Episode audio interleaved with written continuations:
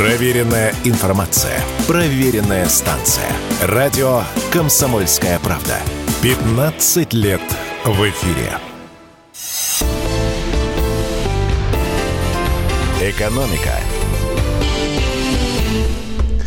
Здравствуйте, это прямой эфир радио «Комсомольская правда». Здесь Игорь Измайлов. Сегодня с нами Денис Ракша, экономист, автор телеграм-канала «Все нормально, деньги есть» оптимистичным названием, которое вы часто слышите на волнах радио «Комсомольская правда» с экспертной оценкой по экономическим и финансовым вопросам. Денис Григорьевич, рада приветствовать. Всем привет. А, да, я сам, когда слышу название своего канала, я всегда очень радуюсь, думаю, у кого же они есть?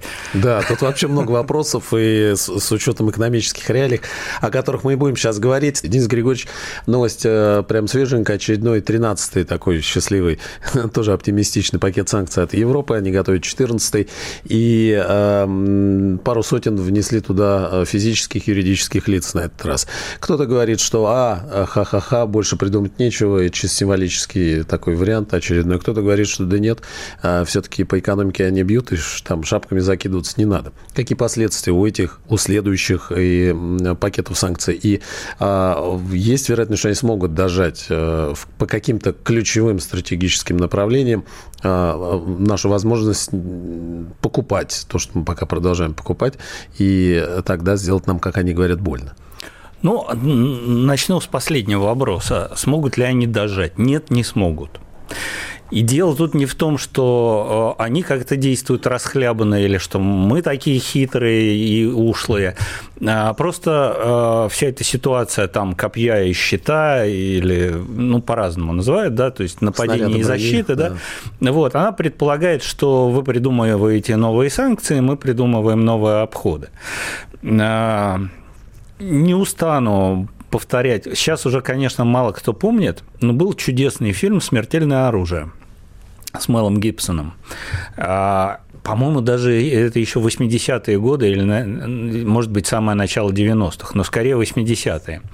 А во второй э, серии франшизы там как бы главные злодеи – это юаровские дипломаты а, в Соединенных Штатах, да, которые занимаются контрабандой золотых монетов крюгерандов из ЮАР в Соединенные Штаты, там за эти золотые монеты они покупают доллары, эти доллары грузят в контейнер, и там в последних кадрах Мел Гибсон значит, э, из этого контейнера на Мерседесе значит, вылетает, э, контейнер подвешен, и все эти доллары развеиваются значит, по э, гавани. А, значит, к чему это? А, вот ЮАР был, э, находилась больше 30 лет под международными санкциями. Это, это были санкции, санкционированные Организацией Объединенных Наций. А, и там действительно они были жесткие. Я в те годы в ЮАР просто бывал и видел это своими глазами. Тем не менее, находились люди, компании по обе стороны, что называется, железного занавеса, да, которые занимались обходом этих санкций кто-то а, потому что хотел заработать, кто-то там по каким-то другим соображениям. Вот. Но, тем не менее, вот как бы все эти лазейки не перекроешь. Сейчас последние санкции Евросоюза и Соединенных Штатов направлены на э, как бы устранение всяких лазеек, которых э, полно вот в, этих в торопях принятых пакетах. Их действительно много. На обходы как раз, да? Да, а, значит, ищутся прям целенаправленно компании, люди, банковские счета. Ну, я не знаю, я как бы не, не сижу там внутри этой истории, но понимаю, что а, они будут искать в первую очередь. То есть э, проще всего, конечно, через банковские проводки отслеживать, как ходят деньги. Дальше вы ищете там отправителя-получателя и, и начинаете изучать номенклатуру э, торговли. Вот. И, ну и дальше как бы это все очень неспешно, очень не торопясь. То есть, грубо говоря, те Например, компании, которые попали в этот 13-й пакет, скорее всего, засветились год или два назад еще. Да. То есть это не так, что вчера их нашли, сегодня уже включили в санкционный пакет. Вот. Не торопясь, но как бы целенаправленно. Но а, нужно понимать, что и, и с нашей стороны мы тоже же не ждем, когда они найдут наши лазейки, а делаем уже заранее какие-то новые. Поэтому эта история совершенно бесконечная. Вот я лично видел людей уже как бы в другой истории, в ливийской. А, если у нас есть минутка, могу там буквально... Значит, в 89 году после взрыва э, Боинга над Локерби, этот шотландский город такой, был террористический акт, там упал самолет, погибли люди, значит, все это как бы записали насчет Ливии, что это были ливийские террористы, против Ливии ввели жесточайшие международные санкции. А, а Ливия, вот там-то как раз там добывается нефть, ну и газ немножко, да, и ничего не производится, ну, кое-какой, какую еду они делали, а, ну, производили сами, да, все остальное они закупали. Вот им перекрыли все каналы. И что вы думаете?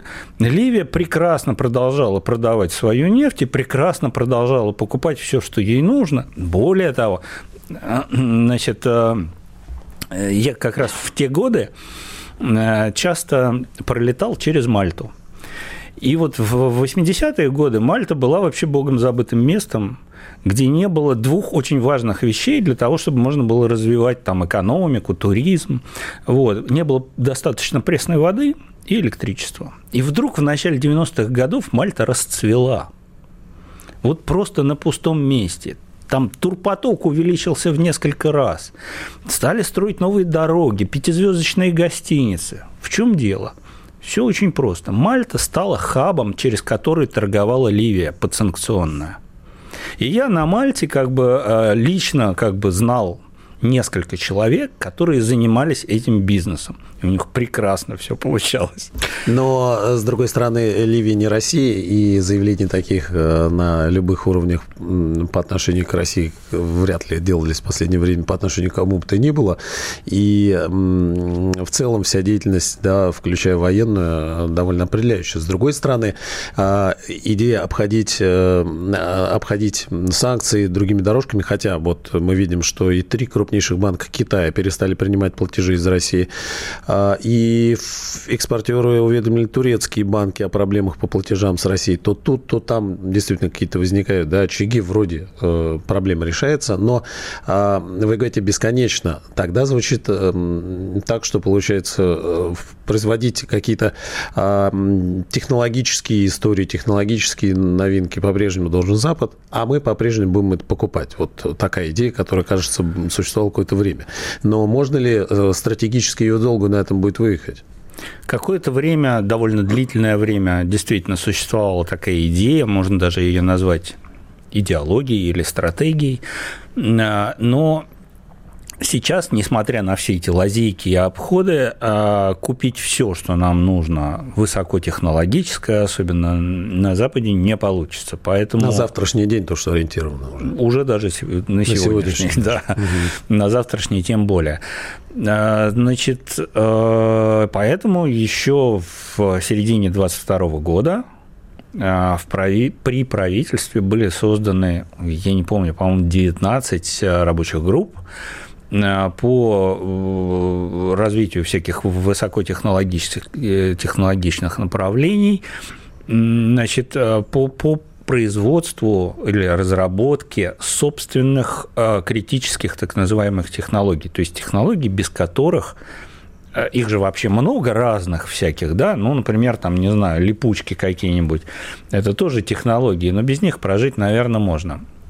Так вот, критич, э, критические технологии – это технологии, без которых не может существовать наша промышленность. Вот. Их принято решение разрабатывать собственные.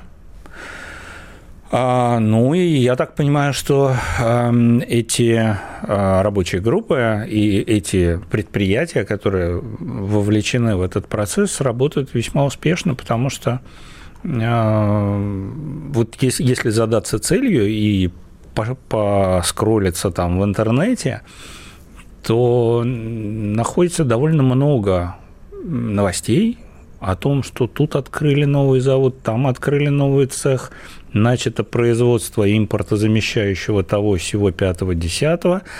И если в 2022 году этого всего было очень мало, и а, по поводу импортозамещения были только разговоры, да нет, мы ничего не сможем куда нам типа с нашим рылом да в калашный ряд. А сейчас э, этих разговоров стало значительно меньше, зато больше стало новостей о том, что начали одно, другое, третье десятое производить. А с другой стороны, вспоминаются там еще 20-е годы прошлого столетия, и перед тем, как э, начинать производить, ну, в том числе станкостроение, станки, машины и целые отрасли, а, уделялось время, внимание образованию, науке, э, конструкторским бюро, вот этим всем коллективам создать, да, из которых уже потом произрастали в долгую на десятилетия все эти технологии. А, э, сейчас куда ни ткни, что слышишь? А, э, да, мы это можем сделать, но надо воскресить там хотя бы человек 20, а им по 90, по 100 лет, а многие вообще уже ушли, а опыт передавать непонятно кому, непонятно куда, и КБ нет, коллективов нет, что делать непонятно. Э, или речь о каких-то современных вещах, которые по-другому уже устроены, по-другому каким-то образом создается? Что это за производство? Это какие-то местные, локальные? Или все-таки действительно это то, на чем мы будем стоять? Сейчас полминутки начнем и потом а, продолжим. Не, даже да. не знаю, как это за полминутки. Ну, смотрите, во-первых, конечно, не всем, а, не, не, не все еще умерли, многие еще живы, и многим даже не по 90 лет. А, школа инженерная а, в целом еще сохранилась очень сильная в России. Э, и я думаю, что э, как бы вот на ее базе можно делать очень многие вещи. Денис Ракша, мы продолжим через пару мгновений. Экономика. Экономист, автор телеграм-канала «Все нормально, деньги есть». Денис Ракша сегодня с нами. Денис Григорьевич, мы начали с того, э, что мы, собственно, да, э, импорта замещаем и куда движемся дальше. А, вы говорите, что, в принципе, что-то сохранилось и какие-то какие заводы, какие-то направления развиваются. А, что, что тогда впереди? Что, в, чем, в чем идея? Мы э, в борьбе с санкциями или в развитии собственной экономики создаем какие-то опорные точки, в которых мы будем производить сами все, а все остальное будем покупать типа бананов, там ерунды какой-нибудь, туалетной бумаги, это нас не интересует. Ну, туалетную бумагу мы как раз производим самостоятельно, э, как бы благополучно. А э, это в советские времена были с ней проблемы. Сейчас, э, слава богу, понастроили целлюлозно-бумажных комбинатов с производством туалетной бумаги. Зато самолетами проблем не Значит, было. но если отступить на шаг назад в нашем разговоре, то вот 20-е, 30-е годы прошлого века, например, в Советском Союзе, да, там была, конечно, инженерная школа российская, дореволюционная, да, но вообще говоря, вот все новые технологии, они импортировались э, все новые знания, они импортировались. И, э, и так э, как бы Э, это классическая схема догоняющего развития, которую проходили, ну, не могу сказать, что многие страны, и тем более, что многие успешные ее прошли, но Россия вот как бы эту технологию применяла так же, как, например, Япония. А Япония это вообще как бы моя прям вот любовь в плане э, экономической истории, потому что Россия и Япония начали одновременно практически.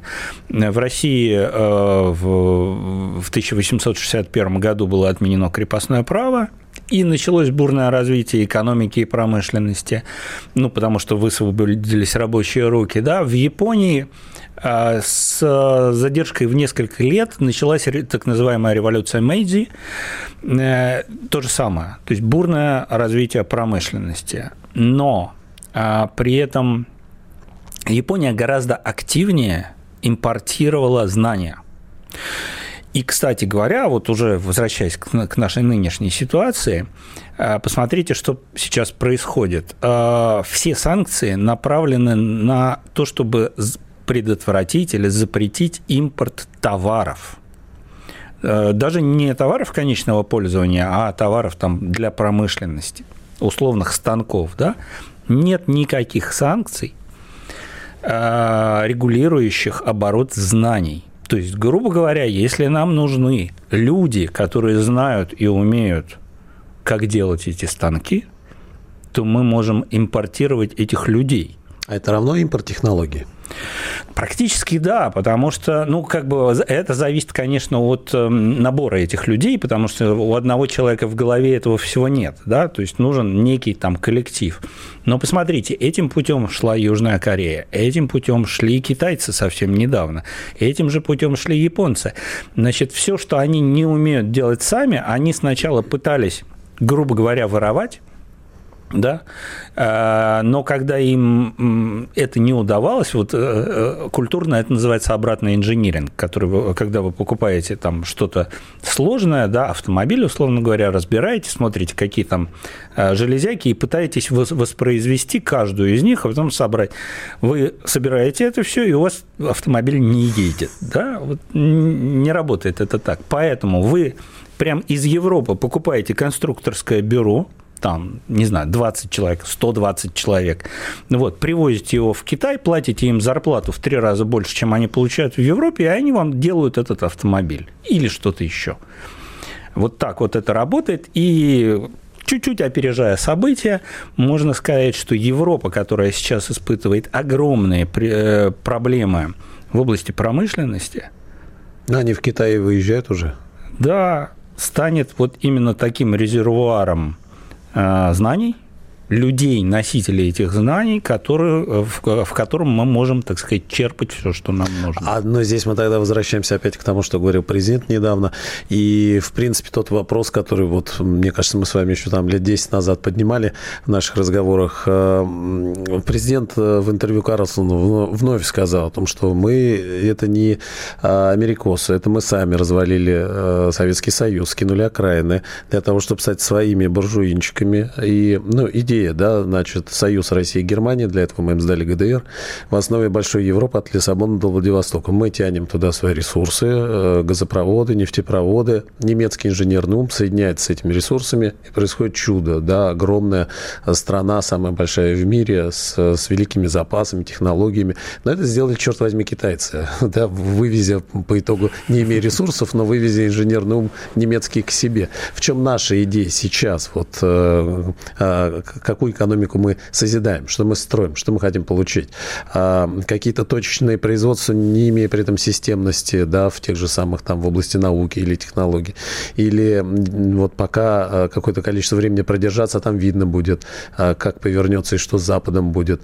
Потому что при всех вопросах да, справедливых по экономике, по доллару, все-таки технологии-то у них пока по-прежнему, да, и высокие технологии, IT-технологии, интернет-технологии технологии?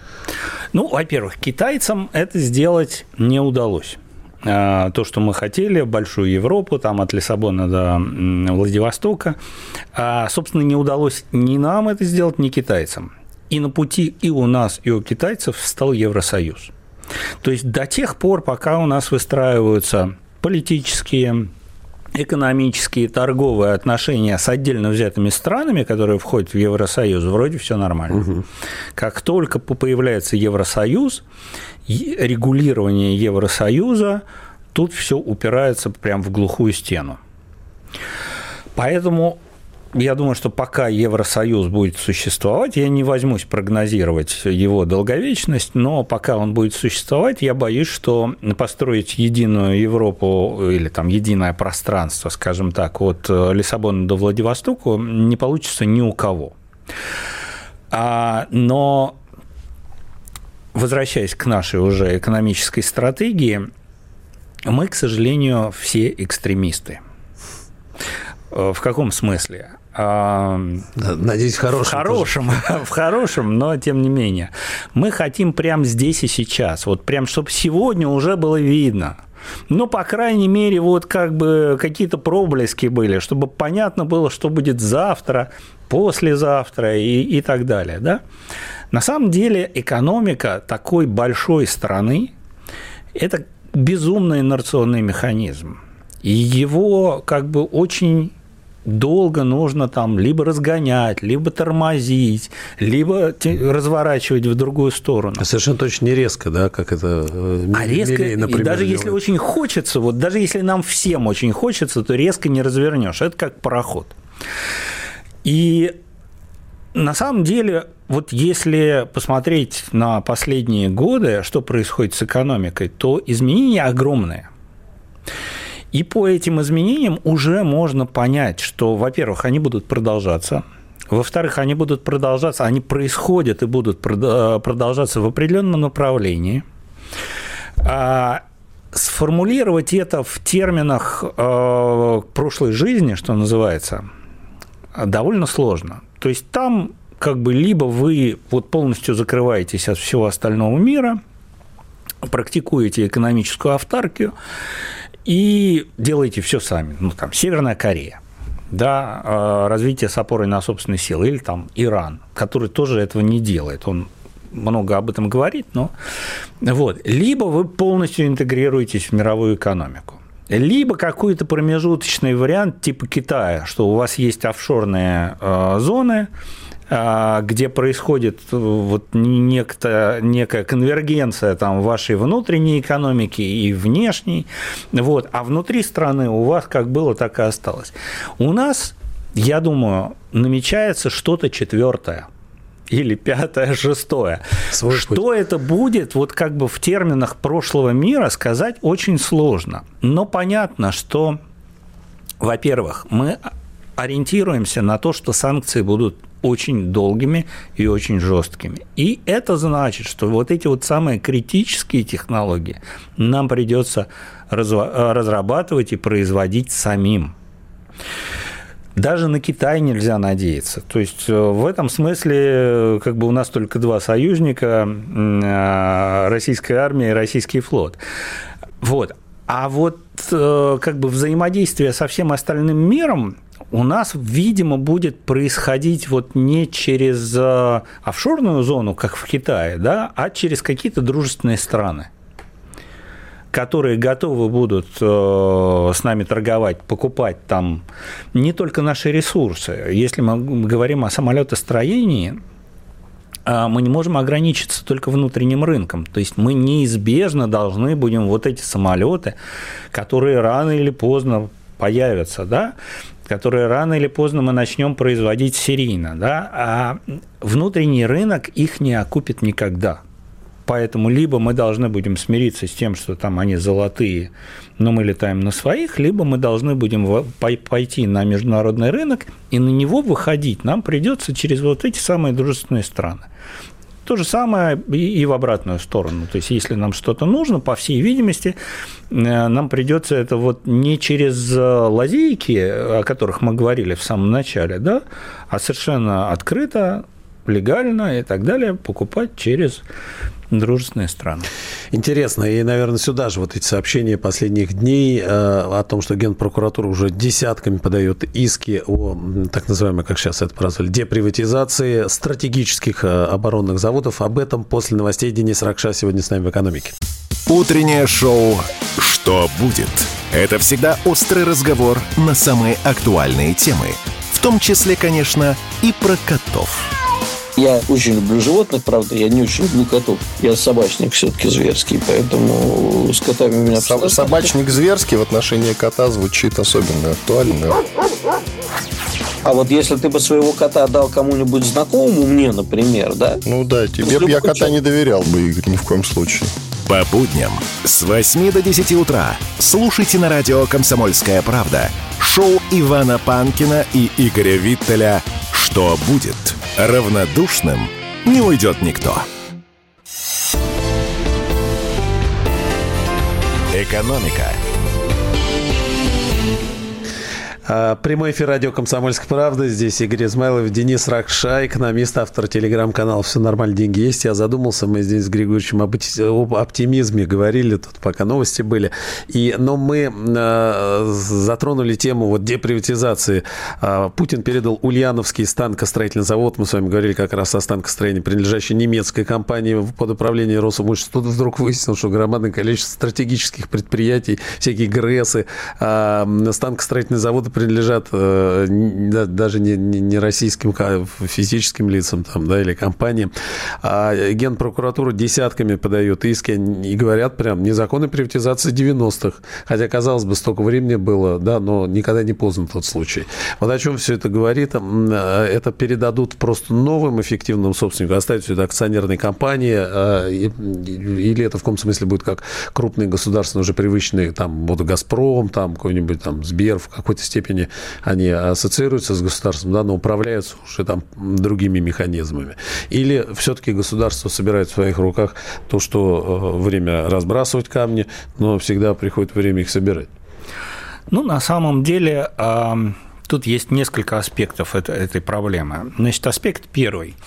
А, мотивировка незаконная приватизация или там неправильная приватизация 90-х эм, это, я думаю, чисто формальный подход. То есть, э, как бы смысл в том, что, вообще говоря, наверное, подавляющее большинство предприятий, приватизированных в 90-е годы, были приватизированы с какими-то нарушениями. И в этом смысле можно прийти к кому угодно э, в смысле, в Генпрокуратуре можно, можно ходить там, э, ноги стоптать.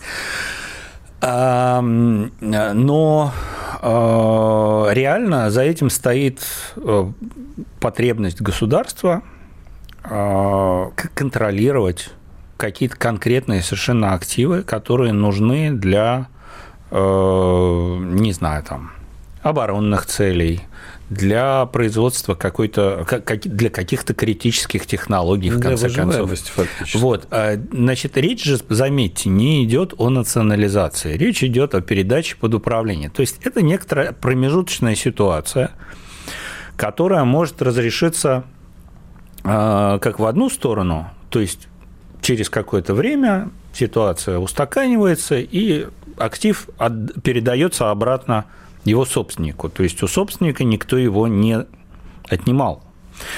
Вот. А, либо, если ситуация не устаканивается, то актив уже может национализироваться.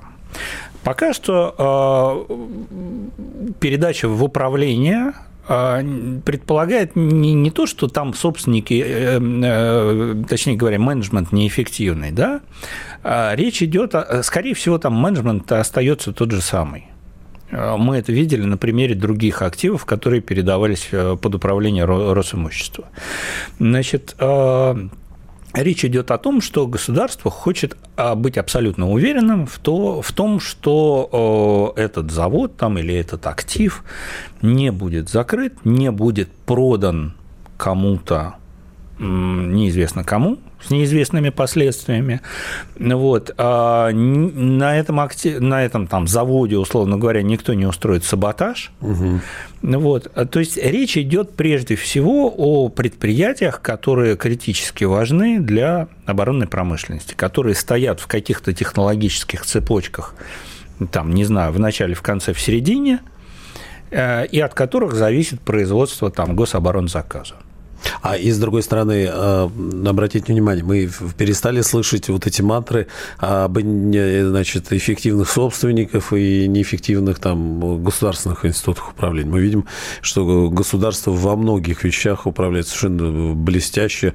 Э, далеко ходить надо. Здесь в Москве он транспортная система разворачивается государством, а, огромнейшая, современнейшая, да, производственные э, заводы и, и, и примеров масса совершенно. Уже не, не получается так говорить. И, и имеет возможность государство тогда возвращать, ну, в случае, если, а действительно, да, а если саботаж, еще что-то, а, там, станкостроение или, может, вообще военная оборона какое-то предприятие, а, оно, если нужно, оно может сейчас, да? Ну, разумеется, может. Для этого есть все там необходимые легальные инструменты. То есть э, государство может национализировать Э, любое предприятие, которое необходимо для там, обеспечения обороноспособности э, страны и так далее.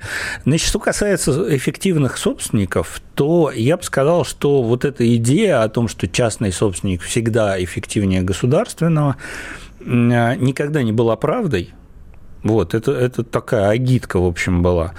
А, и э, это можно посмотреть э, на примерах других стран. Вот дело в том, что на э, своем собственном, на, на примере своей собственной страны это всегда довольно тяжело анализировать, потому что есть какие-то эмоции всегда, какие-то вот обиженные и так далее, да, и какие-то там идеологические мотивы. Когда ты смотришь на экономику другой страны, на историю экономики другой страны, то ты смотришь на нее абсолютно незамутненным взглядом. То есть тебе легко, ты не знаешь всех этих а, петь, маш там да и так далее, каких-нибудь, не знаю, японских, корейских, китайских, да, вот, тебе абсолютно все равно, кто там кому чего должен, ты смотришь объективно.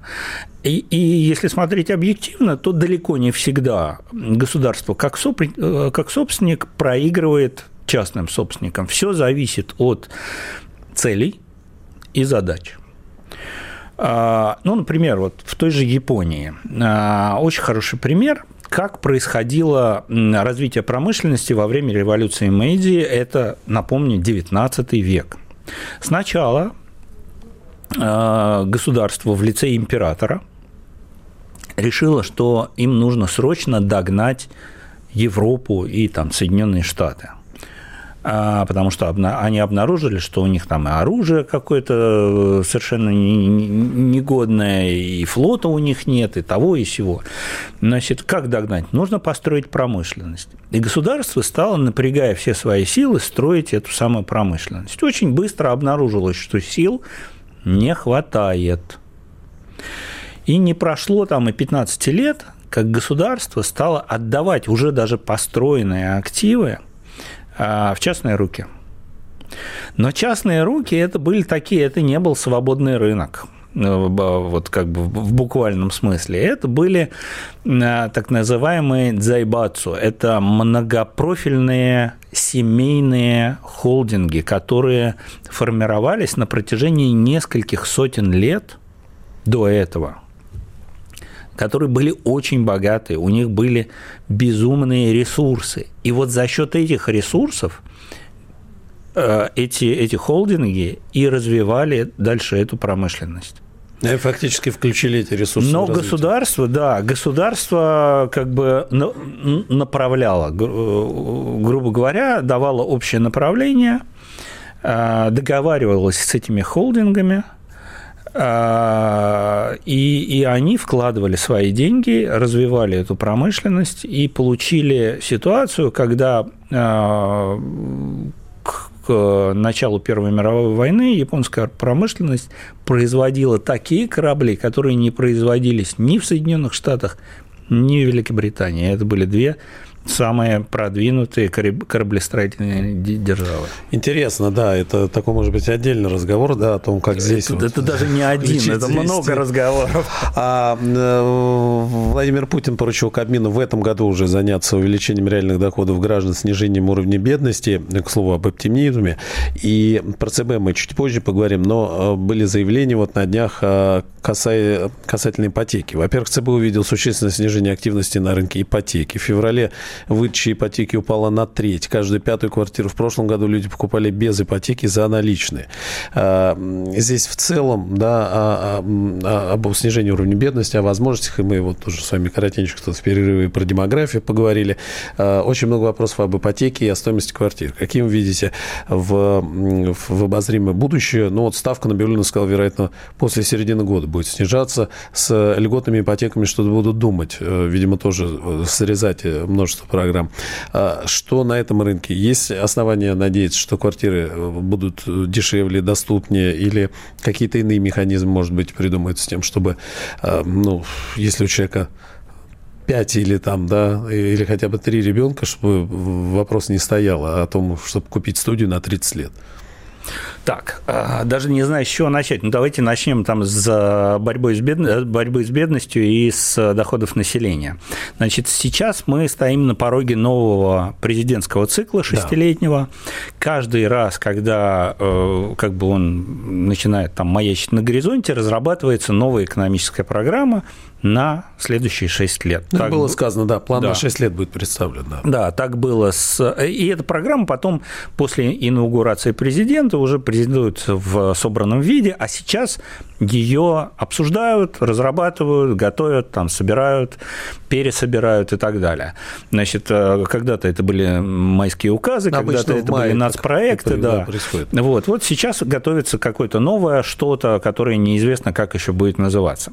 И центральной идеей всего, э, всей этой истории, помимо того, что мы уже обсуждали, там э, опоры на собственные силы, критических технологий, развитие промышленности, является благосостояние населения.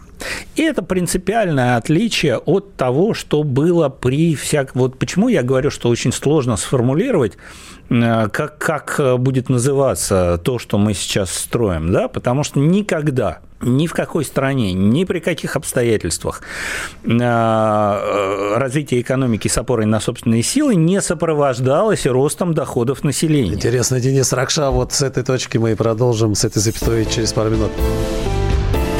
Экономика. Все программы радио Комсомольская правда вы можете найти на Яндекс Музыке. Ищите раздел вашей любимой передачи и подписывайтесь, чтобы не пропустить новый выпуск. Радио КП на Яндекс Музыке. Это удобно, просто и всегда интересно. Экономика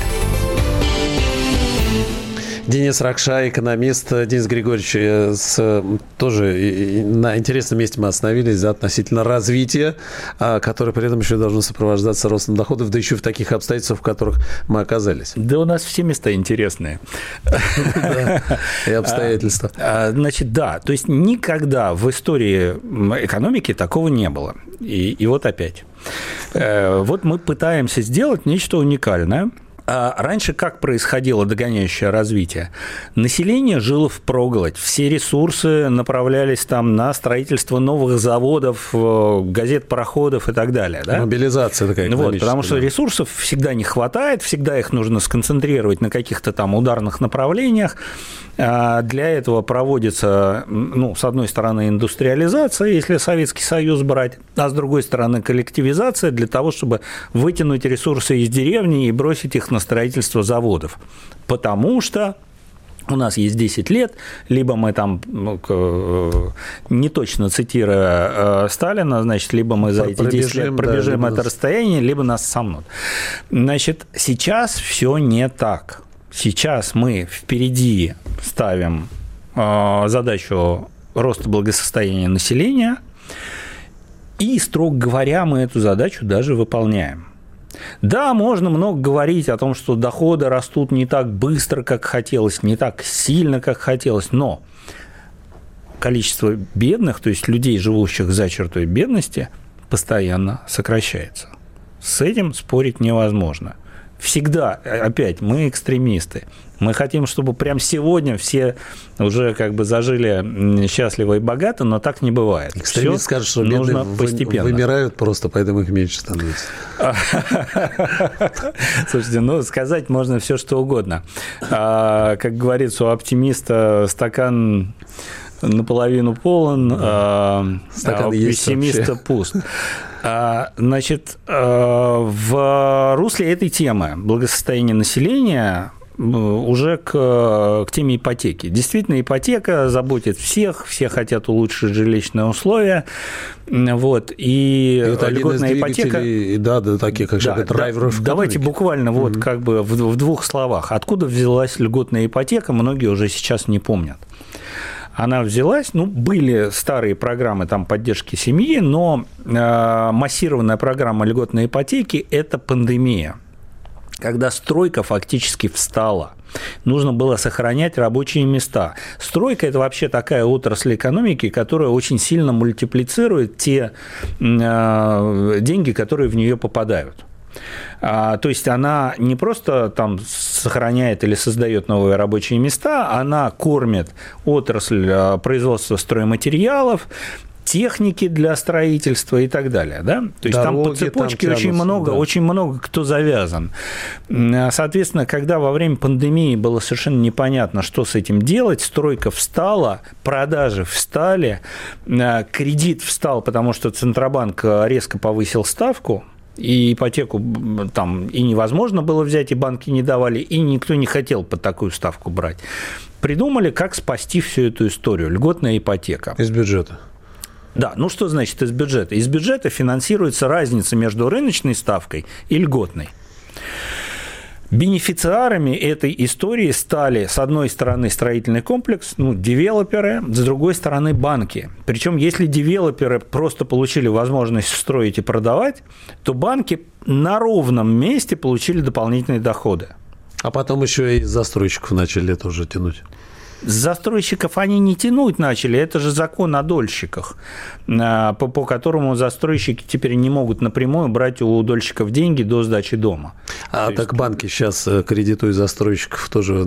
Разумеется, да. То есть, руки. ну, застройщики раньше они брали деньги дольщиков, да, на них да. строили дом. А теперь, банк. теперь они как бы эти деньги дольщиков попадают на эскроу счета, которые лежат да. в банках, да, а банк под эти под залог этих эскроу счетов кредитует застройщика.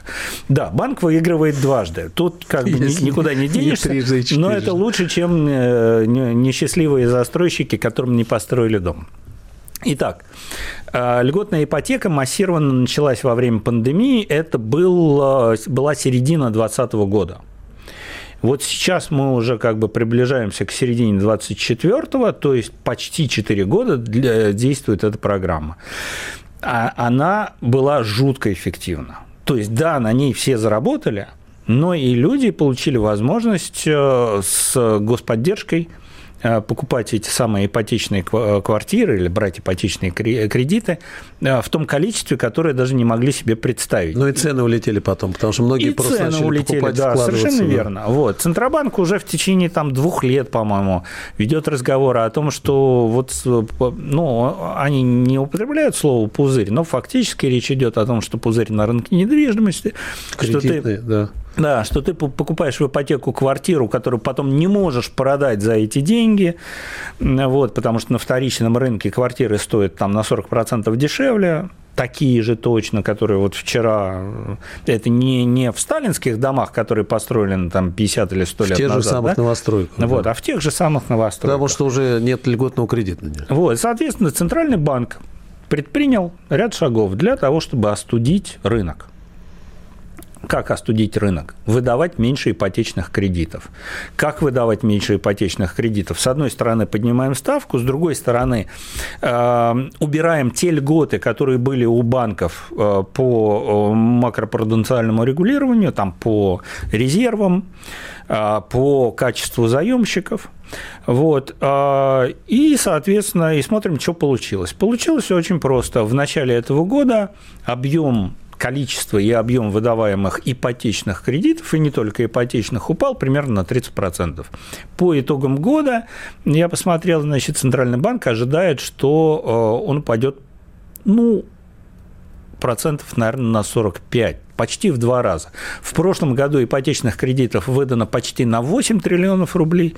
Вдумайтесь, 8 триллионов рублей – это очень много прям mm-hmm. реально, да, вот, эм, это весь оборонный бюджет 2024 года. Вот на столько денег, сколько потратили на оборону, столько же потратили на ипотеку. Значит, а, а в этом году примерно от 4 до 5 Э, ожидается объем выдачи ипотечных кредитов, потому что вот эта массированная льготная ипотека заканчивается в середине года, и остаются только точечные ипотечные программы для отдельных категорий населения. Там семейная ипотека для молодых специалистов, арктическая, дальневосточная, какие-то вот такие вот. Ну, вероятно, для СВО добавят еще об этом много говорят, для участников. По-моему, уже есть. Ну, ну, возможно, какие-то, ну, это вот, да, ну, да. На, на уровне. Э, а э, стоит ждать как вот снижение цены или вряд ли, на ваш взгляд? Снижение цен ждать не стоит. Причина очень простая. А, значит, э, девелоперские компании закладывают цену квартиры в свой бизнес-план. Да, понятно, что они не, не копейка в копейку, но э, проблема в том, что э, как бы снижение цены у девелопера не ведет к росту продаж квартир. Потому что люди все равно их покупают э, за счет ипотечных кредитов. Очень мало есть людей, у которых достаточно денег своих собственных для того, чтобы прям пойти и купить квартиру. Mm-hmm. За наличные, да, а, им все равно нужно взять ипотечный кредит. Если вы не можете взять ипотечный кредит, то, в общем, не важно, сколько стоит квартира. Логично. Поэтому снижать цену на квартиру нет смысла, это не приведет к росту продаж. Денис Григорьевич, мало времени остается. Что случилось с Киви-банком, да, и с Киви-банк ассоциируется не только с банком в большей степени, да, с, с некой площадкой по, по каким-то переводам, а, оплат там онлайн-казино, как это все приблизительно представляли, да, но Ну, вдруг... про казино э, ничего не знаю. А, значит, да, это было в, в, в, той, э, в том письме, которое выпустил Центральный банк по этому поводу. Значит, да. А в чем проблема? А, закрылись две платежные системы, с помощью которых э, можно было э, переводить деньги не только по России, но еще и за границу. И я так подозреваю, я не могу как бы доказать этого, но я подозреваю, что дело именно в этих платежных системах. Центральный банк в последние, ну я, я бы сказал, там в последний год, ну последние полгода-то уж точно, очень пристально следит за тем, что происходит с рублями, которые уже циркулируют за пределами России. И все каналы, через которые рубли могут утекать за границу, Центральный банк хочет очень плотно контролировать. По всей видимости, а, это желание Центрального банка каким-то образом связано с отзывом лицензии у Киви. Там мотивировка у вас может быть какая угодно. Я не думаю, что можно найти хотя бы один банк, через который бы кто-нибудь не переводил деньги на покупку криптовалюты или на оплату каких-то онлайн-казино или чего-нибудь еще.